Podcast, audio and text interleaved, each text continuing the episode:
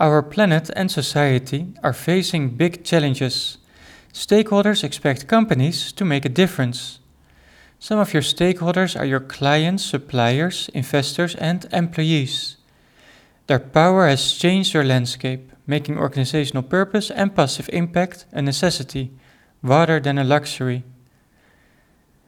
So, success is on the side of organizations that have a positive impact on planet and society.